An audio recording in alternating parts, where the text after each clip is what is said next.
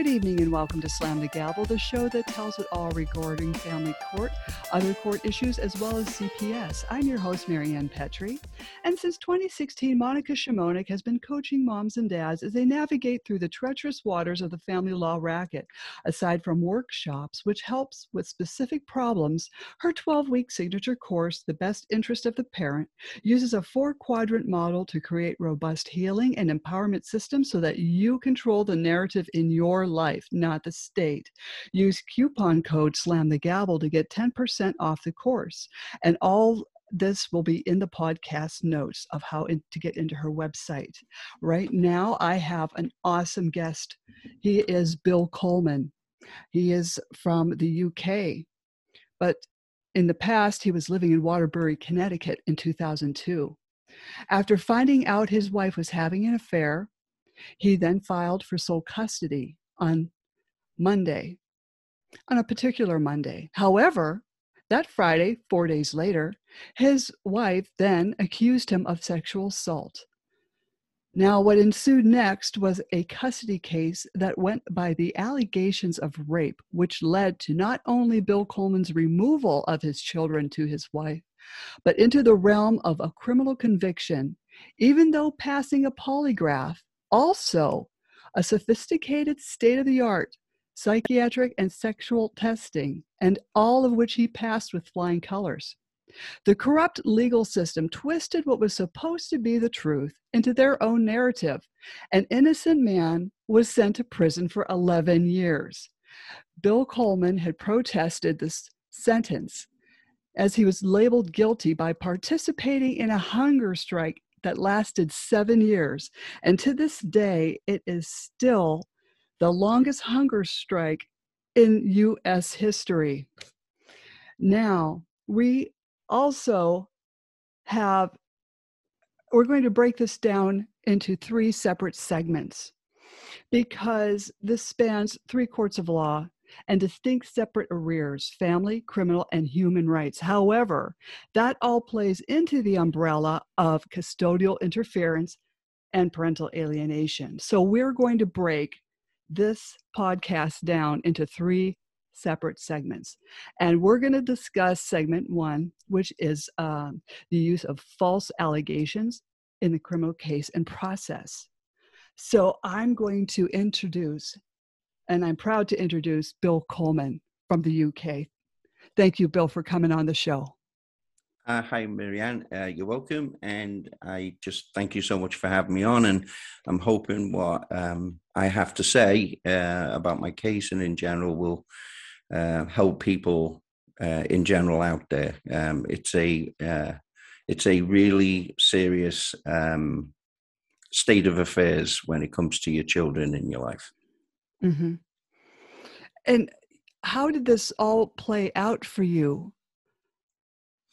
Hmm. Um, well, from a mental health point of view, not very well. Um, but it, it's it, it's something that I think that blindsides you. You, especially when you have complete trust in the person that you're uh, with. I mean, um, I was with somebody who I just couldn't even imagine um, would uh, be somebody who would uh, uh, lie that way. She she was very laid back, um, and it's only really in hindsight when I look back.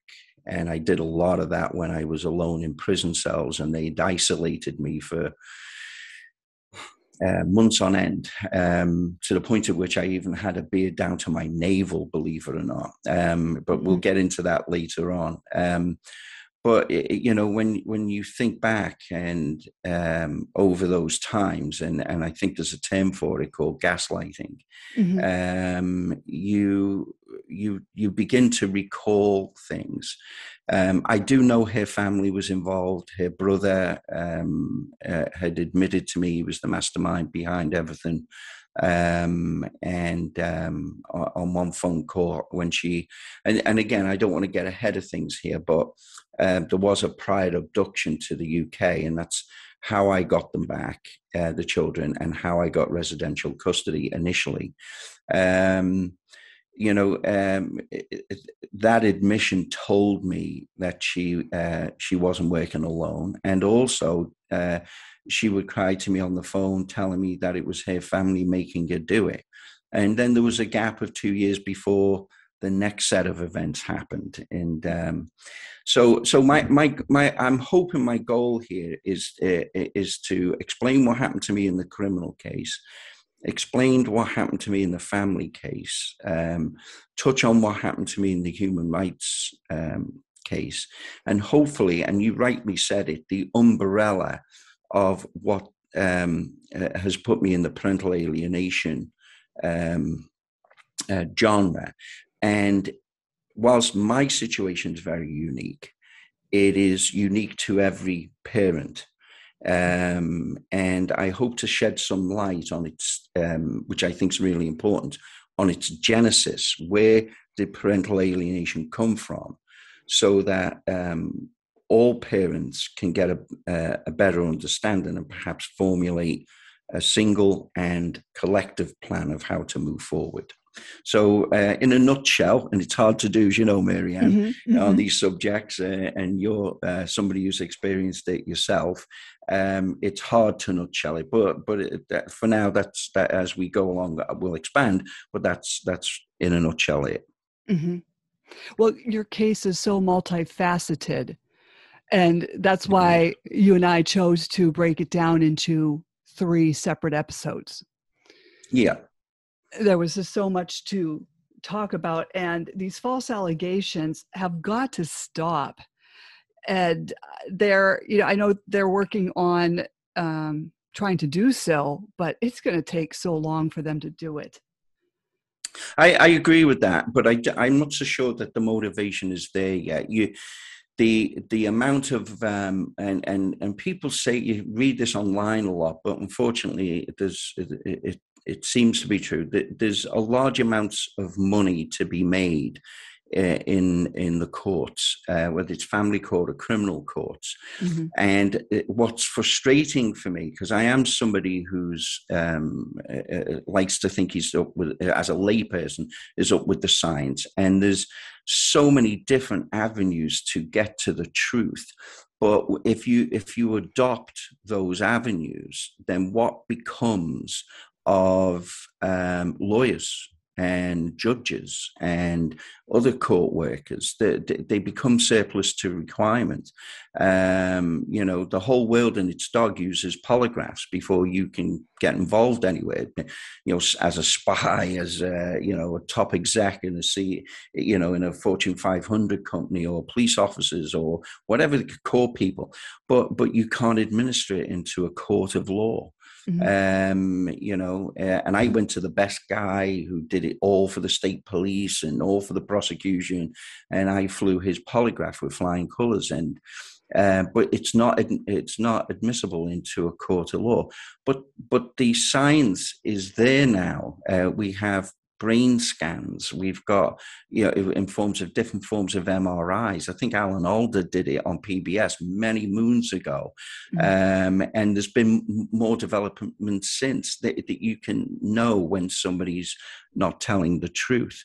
Um, so again, I, I, I hope to outline how my um, sequence went in the in the criminal, how she was able to do that, in the mm-hmm. hope that it will help uh, someone else. But mm-hmm. you always put your context into it, and and awareness may be the bit that that helps you, um, or at least you can know that you're not the only one going through it. So, mm-hmm. because this is something that can happen to anybody. Absolutely. Absolutely. Any, anyone can tell a lie on you, and your yep. life can be turned upside down as yours was. Yep. And what you went through was just so extreme. Yep. Well, if you want, I mean, I'm happy to give you the, um, and please, you know, um, interject with any questions uh, that you may have as we go along. Um, but I can give you the timeline of what happened in terms of the criminal case, if that helps, and how actually that intersects with the family case. Um, so um, essentially, um, prior, my, my wife had abducted the children. And um, uh, she she did that for the most part, from my understanding, still not 100% clear. Um, that you know she she wanted to live in England, go back to England. She's never liked Americans in particular, mm. uh, and you know we kept that a big secret. And she didn't like America. She she really did want to um, you know, to go back. But it, but the catalyst was the, the death of her father, mm. who to this day, uh, me and him always had this amazing relationship where he, he, I think he used to roll his eyes in the back of his head when his own children walked in to a particular place. Yeah, he would, me and him would would would be getting on like a house on fire. So mm-hmm. with her father, um, it, it is always with a deep sadness. Mm. But her mother was um, a significant part in the abduction. Hmm. And, and not somebody that I all all the rest of the family brothers and sisters that I have any uh, form of respect for. So um, it, it, happened, and, and, this is this is how it's burned into your memory. It happened on um, Christmas Day, seven p.m. Hmm.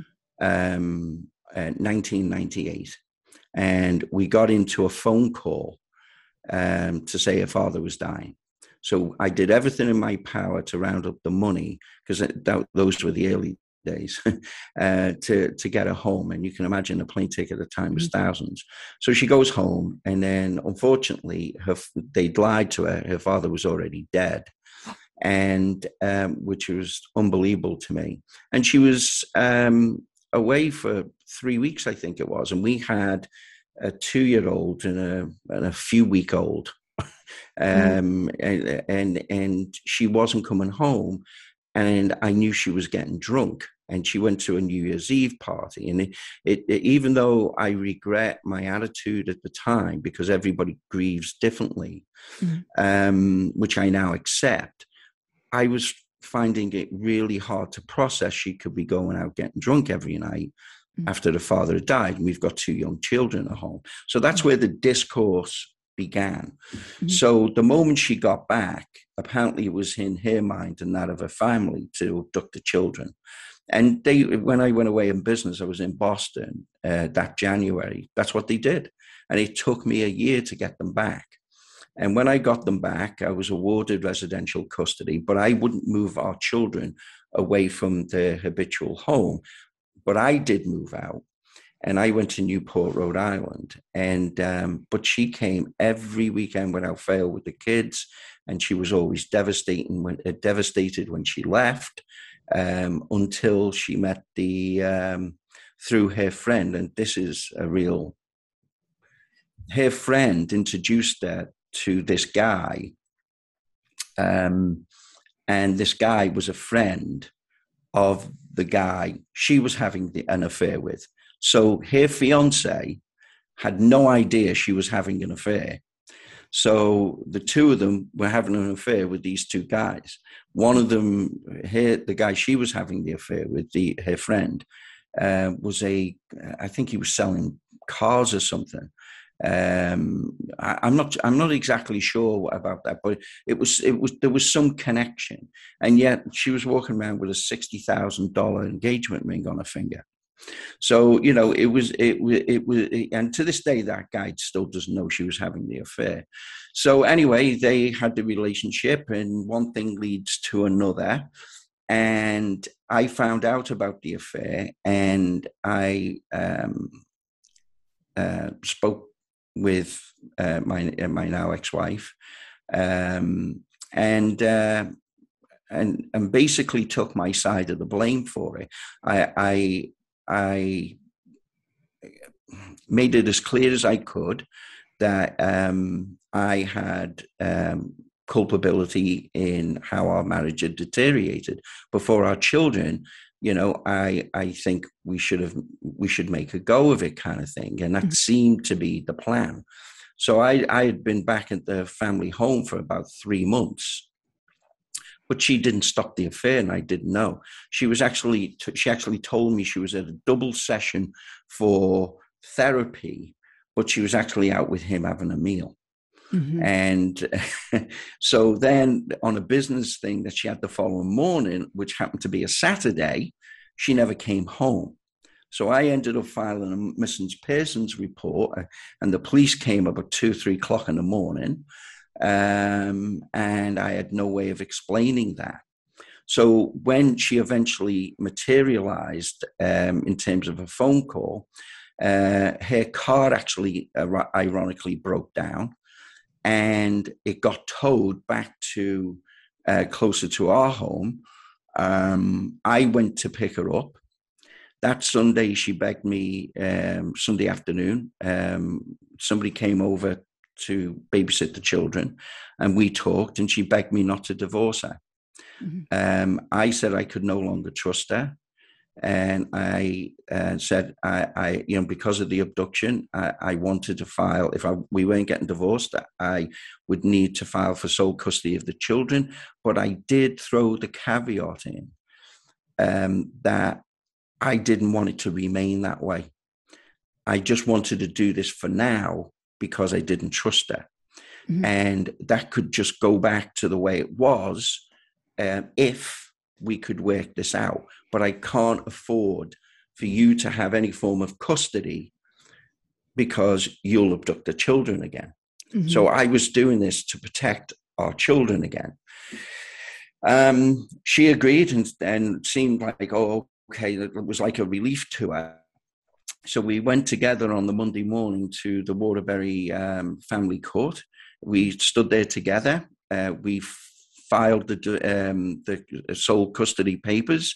Everything was fine in that regard. Um, um, she actually um, had uh, gone into work, which became, as we get into the criminal, and that's the last part of the family section before we now move into the criminal section, because that day became an, an actual thing at the criminal trial. She had said in both the family trial and the criminal trial, a family trial came first, but the criminal trial came second. But just in terms of the false allegations and how that week went is what we're focusing on in this sec- segment. Mm-hmm. Um, she had said in both courts that I hadn't allowed her to go to work. Mm-hmm. So I was able to acquire her time card, and her time card showed she went to work. And the jury did know that. And one jury member actually said how could she say that if it wasn't true? She was in work that day. We we had left it. Uh, she had left early because we went to finish a um, um, a business thing I was doing in Newport, but we saw it as more time being together and talking, and also especially on the way back. Um, and uh, so that became a, a, um, another piece of pivotal information. What the jury didn't hear was the fact that she had called the uh, a lawyer because of her friend. She called a lawyer on the Tuesday, and she called the police on the Wednesday mm-hmm. and asked what she needed to do if she had been raped by her husband. Mm-hmm. And they told her, "You've got to come in and make statements. You've got to come in." Um, of course, that hadn't happened. But if, as the records will show in the criminal case, I was convicted of raping her on the Wednesday morning. I'm sorry, let me rephrase that. I was convicted of uh, raping her on the Wednesday night into Thursday morning at 1 a.m. So Thursday morning at 1 a.m. is when I was supposed to have done it. Well, how could you have called the police on the Wednesday and the lawyer on the Tuesday? So mm-hmm the jury never heard that. Um, but there was somebody significant, the family relations court lady, who did know that, and she was going to present that at the criminal trial. But that's when, um, and we'll get into that a little bit too. My two attorneys, who were heavily involved with the prosecutor, mm-hmm. who got disbarred, and they're all disbarred at this point on different issues. Um, um, uh, that's when that whole thing uh, took over. So um, the first time I knew when I was going to be charged or, or, or tried for um, uh, the rape was when I was at jury selection. Mm. And the judge said to the jury, the potential jurors, that this crime happened at 1 a.m. Thursday morning. And I just looked round at my uh, lawyer and my jaw dropped. And in one way, I went, What? I mean, because I'd heard Sunday, Monday, Tuesday, Wednesday, mm-hmm. and I knew the family court relations lady was actually going to say the last representation she made to me is it happened on the Friday morning because it wouldn't have made sense to mm-hmm. the family court relations lady. It happened on any other day because that's the day I got arrested was the Friday, and Jill knew that. So she had to tell the family court relations lady it happened on the Friday. So I was going into that criminal trial, which again was after the uh, family trial, knowing one, Jill said it happened on, I think, the Thursday, which is why the prosecutors picked up on that and stayed with the Thursday. But she'd also said to the family court relations lady who stated it in the family trial, oh, she said it happened the Sunday or it was the Tuesday, then it was the Monday, then it was the Wednesday. Yeah, and the last representative story. Yeah, exactly. And the last and, and she said under oath in the family trial, the last representation she made to me, it happened on the Friday uh, morning. Now, myself and that uh, uh, family court relations lady had had a conversation about that, and we concurred. And it mainly came from her. She said, "Well, that would be the day that would make sense because that was the day you were arrested." So she wanted it to make sense to me, mm-hmm. and she was forgetting what she had previously said. So you you so in a way, I was like, I couldn't believe what I was hearing. Mm-hmm. But then I was thinking, well, this is perfect because of the family court relations lady will be able to say all of these things. So I thought that was going to work in my favor. Little did I know the prosecutors and my two attorneys very much in bed with each other. It made all the news about um, uh, the corruption, and he resigned. The prosecutor, I have no problem saying his name, John Connolly, and I'm sadly for me, he's dead. Um, he died mm. of cancer. Um, and, and, that's another part of this uh, unbelievable story, which I'll get to. Mm. Um, um, but it, uh, it, they went ahead with the um, with that date because they had to from the family court, and there was there was just. But I, again, I tried to see the positive side of it, and I know what Sylvia was going to. Um, when I say Sylvia, the family court relations lady was was was going to attest to. Mm-hmm. Um, so I, I, think I think that's pretty much how the sequence of events went. Now there were so many other things, um, and, but and uh, again, interject with any uh, questions you may have, Marianne. But there were so many other things. Mm-hmm. Like I was told, um, it, it came out in the um, you know, in, in, the criminal trial, I believe that I wouldn't let her use her car. She tried to make that as a statement at the uh, family trial. Mm. I wouldn't let her use her car. I produced all the receipts, mm-hmm. all of the receipts that showed me going to and from um, uh, motor vehicle places, buying parts. Mm-hmm so the car wasn't actually operational till the Thursday. And the oh. judge, Judge Linda Munro, in the family trial, found that as fact. Now, there was so many, so many of those things um, that that that, and I would advise anybody that's going through this, mom or dad, always have your family trial first because you can get more out in the my, my, essentially my family trial was my criminal trials where i got everything out i got nothing i had a half day trial in my criminal trial hmm. but but in the family trial i was able to get everything out pretty much 90 95% of everything out uh, one of the other things was when she got the tow back um, with a car that had broken down when she stayed out that weekend. And as the police were called, and it, the police were called because of her friend's sister. And it turns out her friend's sister, who was with her in the car, because she was called to give Jill, Jill a lift home because I had the children, but I ended up coming with the children. I was able to do it. But her sister had called the police. So the police had come along and they interviewed both of us by her broken down car mm-hmm. and uh, took her to a side, took me to a side, took her to a side, and so on. And actually said to her at one point, you know, was everything okay? Blah, blah, blah, this, that, and the other. She said, yeah, everything's fine. You know, would you mm-hmm. just, you know, whatever. And she didn't, I'm assuming, didn't want to say, I've been out having an affair, I've been this, I've been that, and whatever. And I pointed out, look, there was a missing person's report, didn't know where she was, everything, you know, was fine. And the police were satisfied, totally satisfied. They mm-hmm. wrote a report to that effect. Uh, we asked, you know, my ex-wife, was everything okay? She said, yeah, totally fine and totally fine to go home. She made a statement at the family court trial. This is amazing. Hmm. She said under oath in front of Ginger, Judge Linda Munro, she said, I told the police officer that I feared for my life and I wanted him out the house.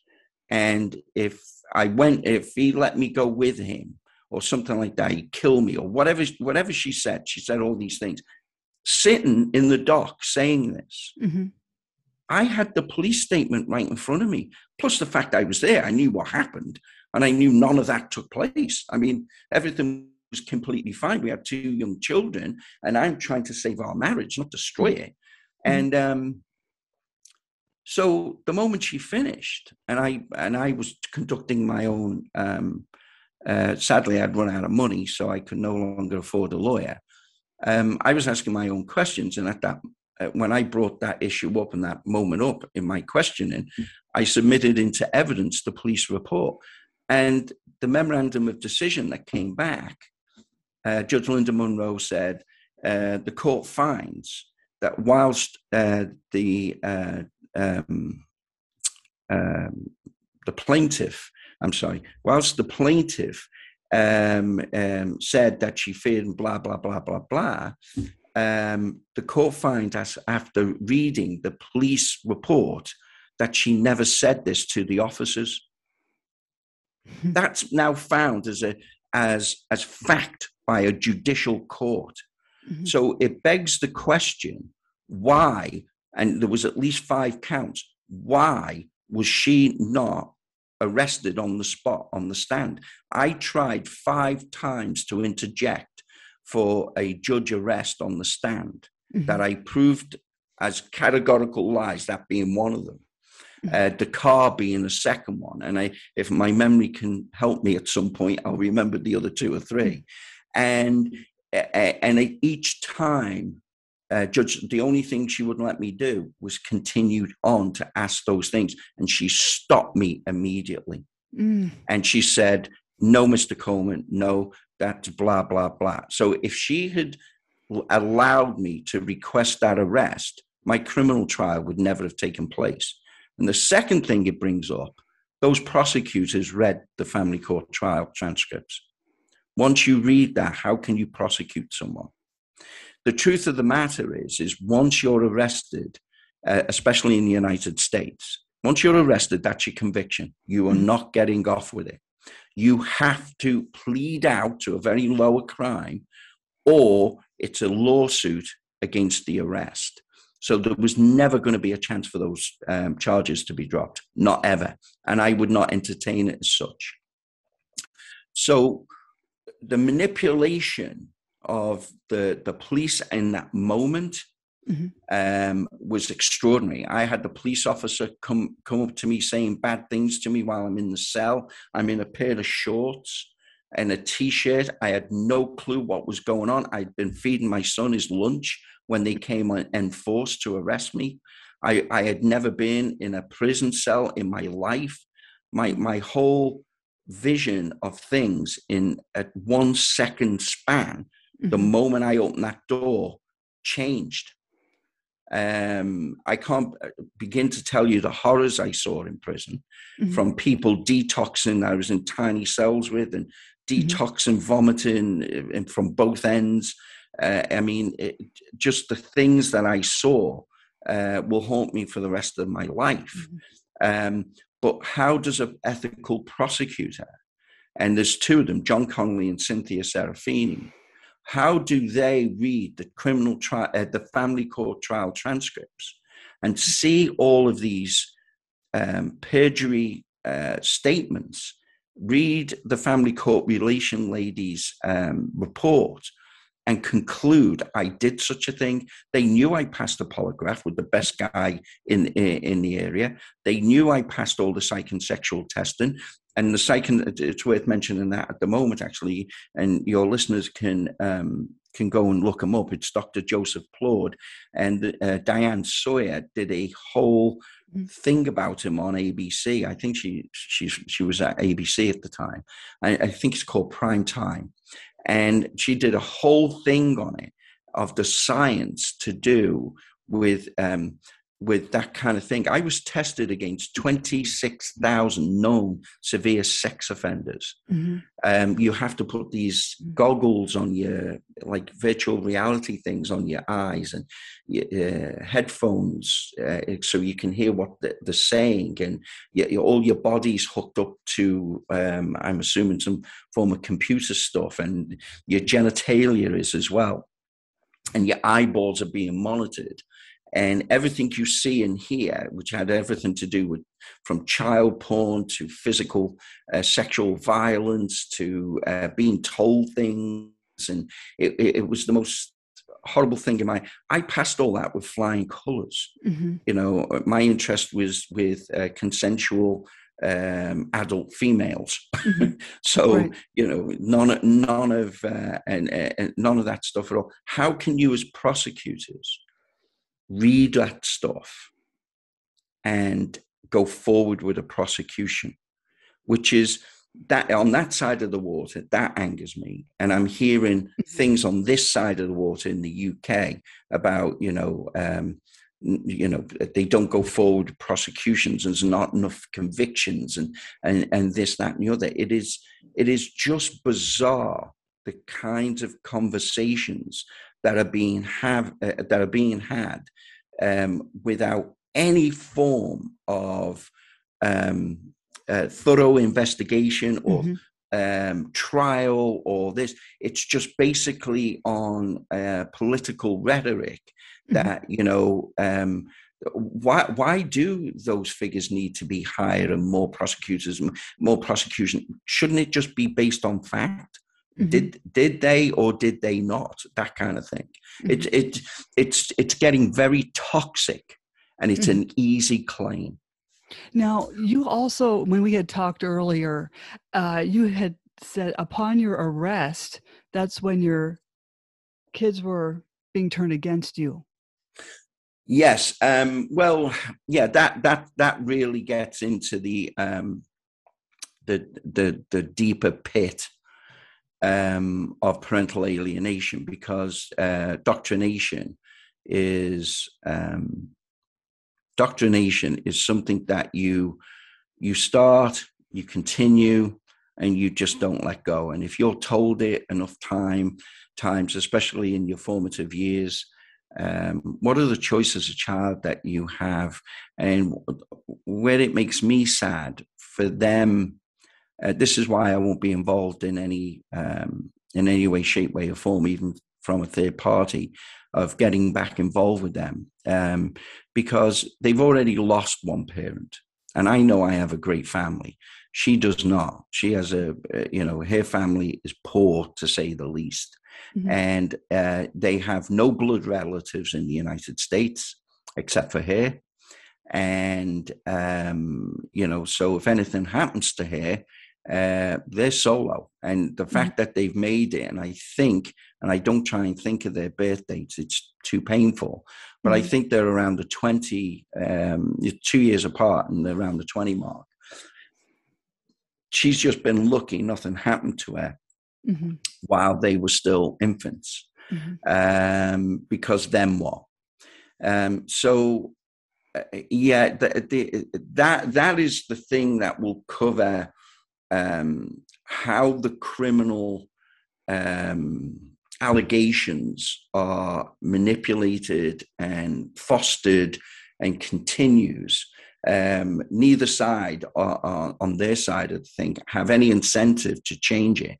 Uh, in the case of my ex-wife, her incentive is she'll get caught out, get in trouble, go to jail. Mm-hmm. Um, on their side is once they've made the arrest, they can't back away. Um, there's nowhere for them to back away to. Mm-hmm. Um, you know, so it, it, it, that's where that piece then you know folds into um, the family um, core part and how that all umbrellas into the um, um, into the parental alienation spectrum. Mm-hmm. Uh, if you can get a foothold on a story that um, th- that really does torpedo and sabotage the other parent, mm-hmm. um, then you know you're you're well on your way um, to getting what it is that you want, and obviously that's you know custody of the children. Mm-hmm. Um, I, I, I, you know, again, it, it, does differ for everyone. Um, the criminal, the criminal timeline is there's a lot more to it than what what I've ex, uh, I have explained it to be, but it, it was important to set that up ahead of of the family court, even though the family court trial happened prior to the criminal trial. Mm-hmm. Um, you know, it, it, did start with me filing custody, but then the criminal part took over.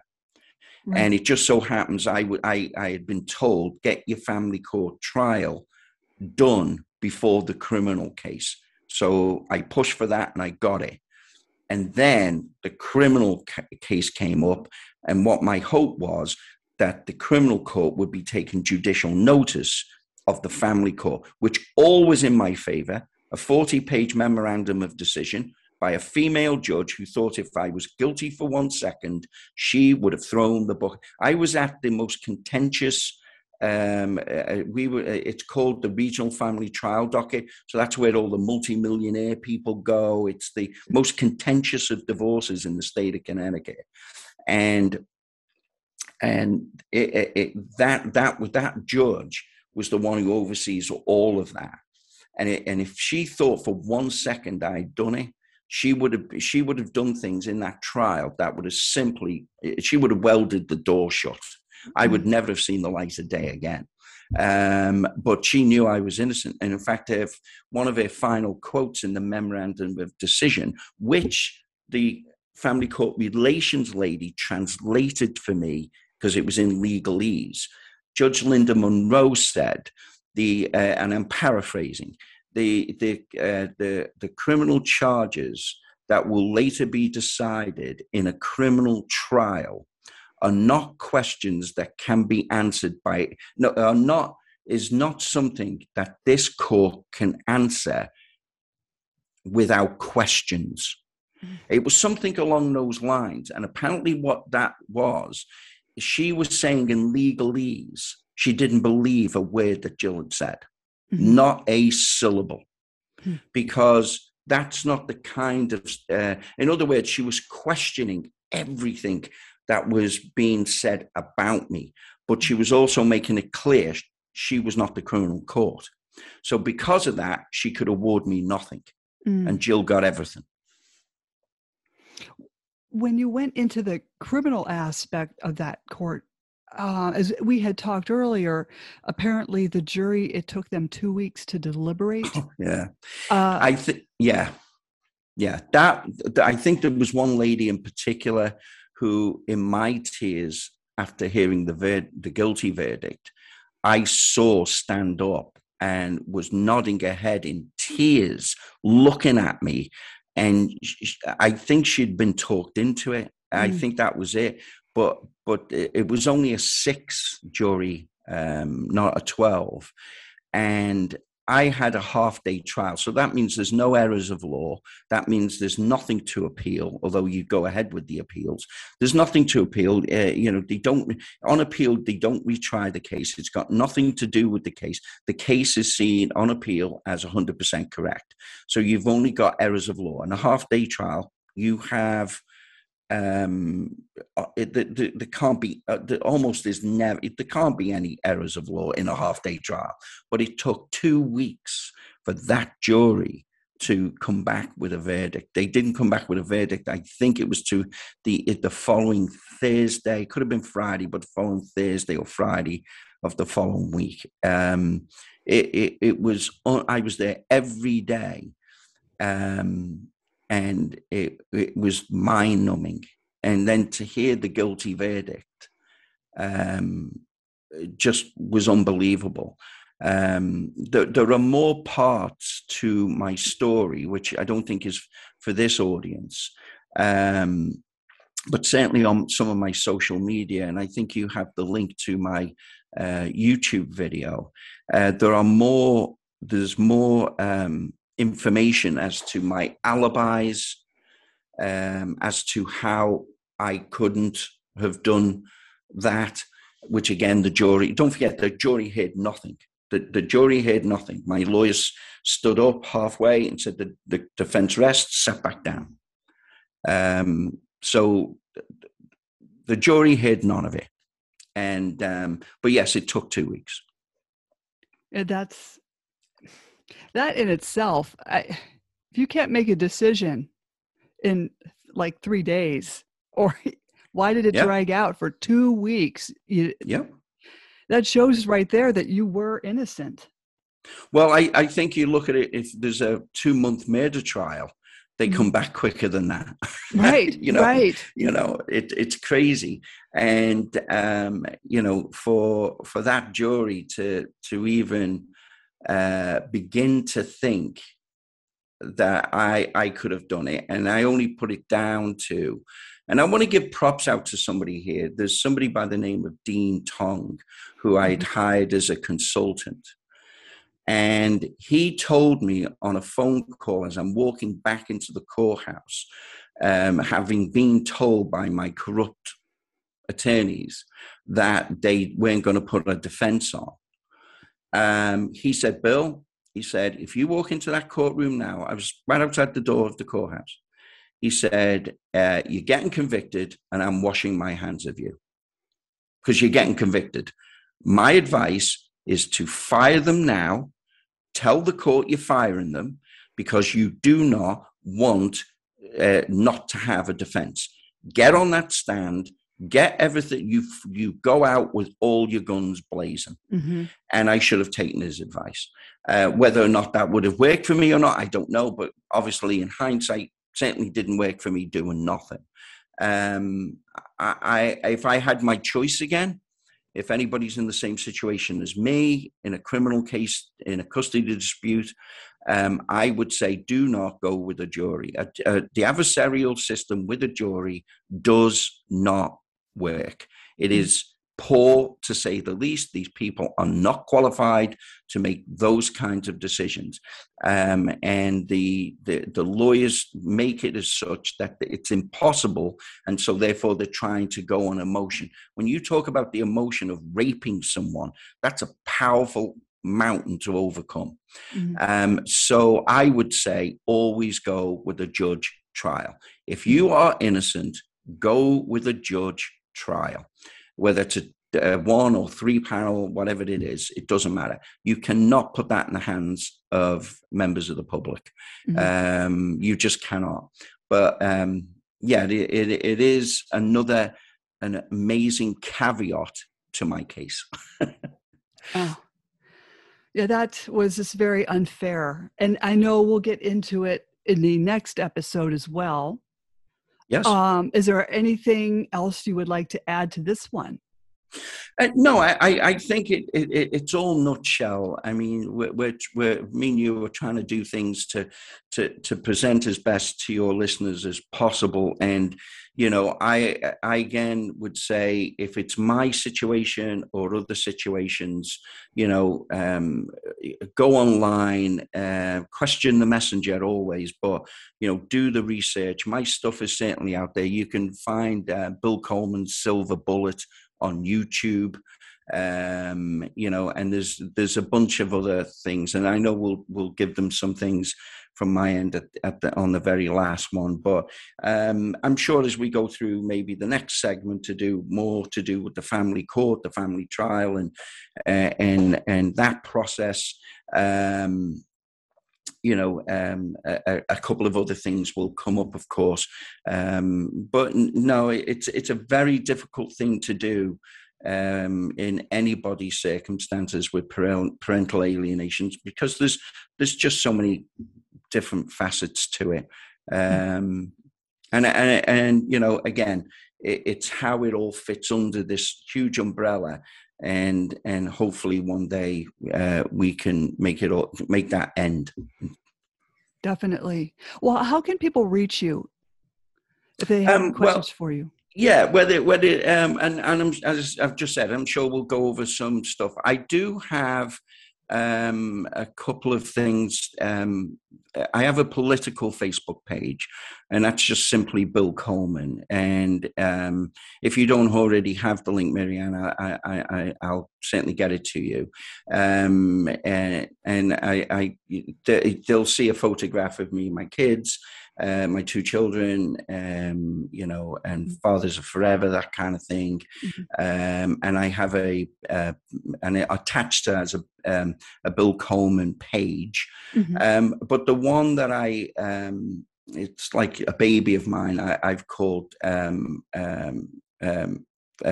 false allegations mm-hmm. um, to do, uh, to do with um, parents. I mean, my idea, um, and again, I'll send you the link to that. But my okay. idea, my idea behind all of that was sim- it was simply to uh, give people um, a place where everything was in the same spot. Mm-hmm. Um, you know, um, if they if they just go onto Facebook and they type in um, uh, uh, alienated parents by false allegations, um, they they will see a big red heart, mm-hmm. um, and that's my page. And um, interestingly enough, well over half half of my subscribers are women, um, and uh, and I hope within our next segment uh, we'll talk about the genesis of parental alienation, mm-hmm. which I think may shock a few people um, but but there is certainly a genesis mm-hmm. and and once you get on board with that genesis and you accept that genesis um, it'll be easier and and that's probably that'll be the piece where i'd want uh, mothers and women to to really say oh okay you know i've got to accept that and that's right but i mm-hmm. also want to get to the fathers and the men where i turn around and tell them look you are not going to be parental alienation without mothers and women because there is no way society is geared to do that. The only way, in my view, parental alienation will ever be defeated uh, will be uh, through mothers and women. Um, th- there is there's no doubt, and and what we've got to do as men um, and fathers, we've got to get in behind those women, and there are like yourself and others. There's uh, certainly enough of them, but uh, we have to get in behind them and and make that happen. Because it ultimately besides benefiting parents which is what we want of course it, it's the children and the future children that we mm-hmm. want to have escape that that that mental torture. Um, so again um, i think um, um you know in our next segment we'll we'll probably cover that a little bit more most definitely. I'm glad to have you back on. Um, and we'll talk more in depth as well. Yep, that sounds good, Marianne. Well, Slam the Gavel is a podcast to help the public understand what really goes on in the family courtrooms. I'm your host, Marianne Petrie, author of Dismantling Family Court Corruption Why Taking the Kids Was Not Enough and Cry Out for Justice Poems of Truth. Please join us again in the future here with Bill and another exciting episode. So thank you again, Bill. You're welcome. Thank you, Marianne. Looking forward to it.